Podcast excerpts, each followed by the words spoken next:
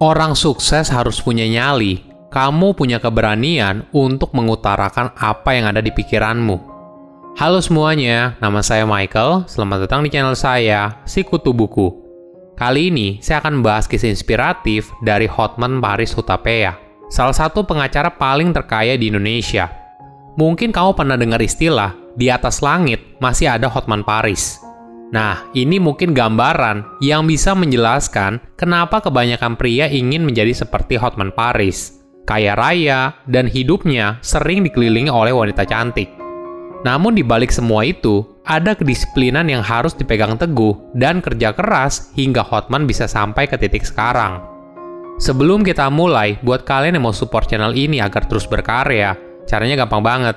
Kalian cukup klik subscribe dan nyalakan loncengnya Dukungan kalian membantu banget supaya kita bisa rutin posting dan bersama-sama belajar di channel ini.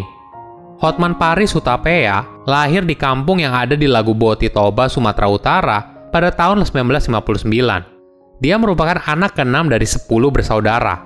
Dari kecil, Hotman sudah dididik untuk menjadi anak yang disiplin. Dia sudah terbiasa memasak, membersihkan rumah, dan membantu orang tuanya bekerja. Waktu tinggal di Tapanuli, ayahnya merupakan pengusaha mobil dan ekonomi keluarganya cukup baik. Ayahnya menekankan kepada semua anaknya agar hidup dengan menghargai uang. Inilah pelajaran penting yang selalu diingat oleh Hotman. Di sisi lain, ibunya juga sangat percaya kalau nutrisi makanan sangat menentukan kecerdasan anak. Jadi sejak kecil, ibunya membeli ikan mujair satu ember di pasar, lalu dibuat sup dan harus dihabiskan oleh anak-anaknya. Orang tuanya juga mampu menyekolahkan enam anaknya untuk kuliah di sekolah swasta termahal di Bandung hingga lulus. Dulu semua orang bercita-cita ingin kuliah di Institut Teknologi Bandung atau ITB agar bisa menjadi insinyur, konstruktor, atau dokter. Hotman pun juga mengambil tes untuk masuk di ITB. Namun sayangnya, dia tidak diterima.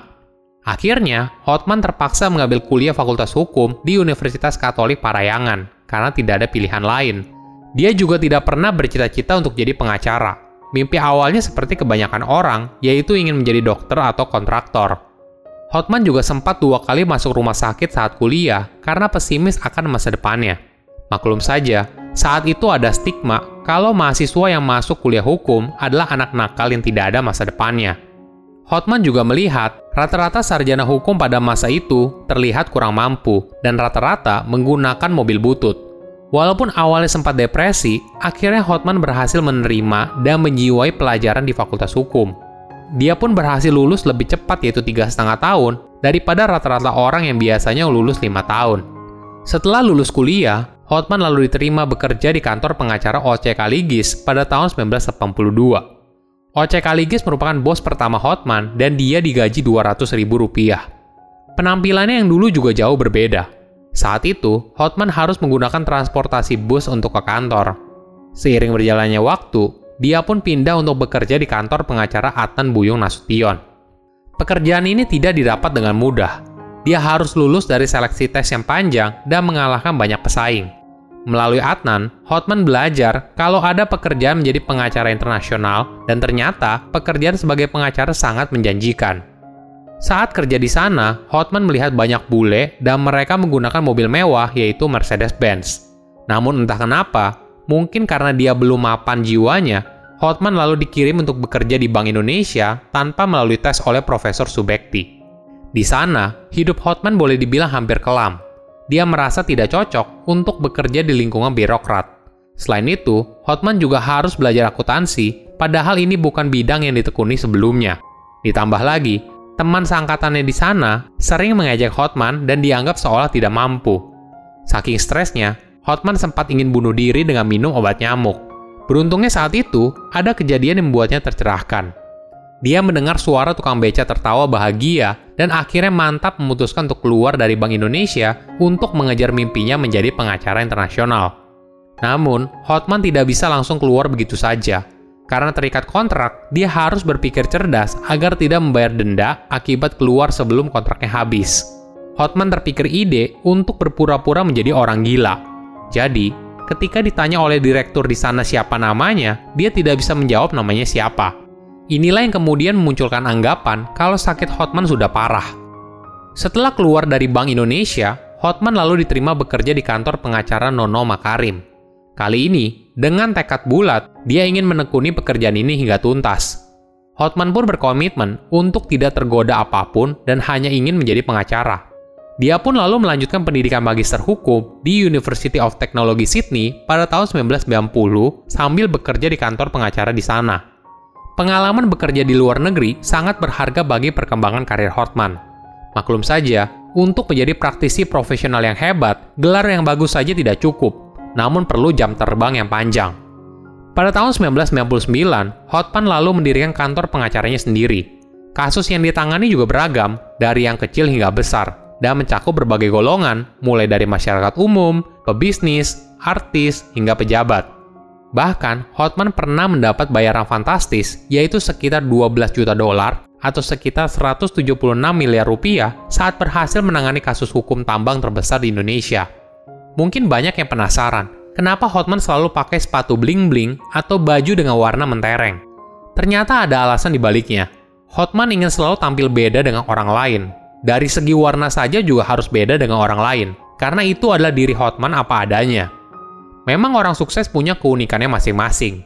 Setiap orang sukses punya gaya nyentriknya sendiri. Kalau Hotman tampil beda dengan sepatu bling-blingnya. Perlu dipahami, penampilan itu sangat penting, apalagi kalau kamu bekerja di bidang jasa. Setiap kali kamu masuk ke sebuah ruangan, penampilan kamu harus meyakinkan. Orang yang melihat pun menjadi segan. Kalau sudah begitu, mereka tidak akan menganggap kamu sebelah mata. Hotman juga dikenal murah hati karena memberikan jasa sebagai pengacara gratis bagi masyarakat kurang mampu yang sedang terjebak masalah hukum. Konsultasi ini pun dilakukan oleh Hotman di kedai kopi Joni. Dia punya beberapa tips buat kamu apabila ingin mencapai kesuksesan. Pertama, apa tujuanmu? Kamu harus tahu dulu apa tujuanmu. Apakah kamu ingin mengabdi atau mau jadi orang kaya raya? Apa yang kamu inginkan dalam hidup? Pekerjaan apabila dijalankan dengan rasa suka, apa pun hasilnya, rasa lelah itu tidak akan terasa. Kedua, harus punya keberanian. Hotman menekankan Nyali atau keberanian itu sangat diperlukan, apalagi kalau kamu bekerja di bidang jasa. Inilah yang buat Hotman punya kebiasaan unik ketika keluar negeri, dia suka membeli buku tentang orang sukses dan buku tentang mafia. Dia punya alasan tersendiri. Menurut Hotman, mafia itu punya ciri khas, khususnya soal nyali. Ketiga, kerja keras. Ini merupakan resep yang tidak bisa ditawar. Hotman sendiri memiliki gaya hidup yang disiplin. Dia punya jadwal rutin setiap hari, Hotman tidur jam 10 malam, bangun jam 3 pagi, lalu lanjut berenang jam 4 pagi, dan jam 6 pergi ke kantor. Perilaku disiplin ini terus Hotman lakukan sepanjang hidupnya sehingga dia bisa sampai ke titik sekarang. Dia juga merasa hidupnya sudah bahagia karena sudah mencapai karir tertingginya sebagai pengacara. Kesuksesan seseorang bukanlah berasal dari waktu yang singkat. Butuh kerja keras, disiplin, dan jam terbang yang tinggi untuk bisa meraih kesuksesan yang luar biasa. Silahkan komen di kolom komentar pelajaran apa yang kalian dapat ketika tahu informasi ini. Selain itu, komen juga mau tahu informasi apa lagi yang saya review di video berikutnya. Saya undur diri, jangan lupa subscribe channel YouTube Sikutu Buku. Bye bye.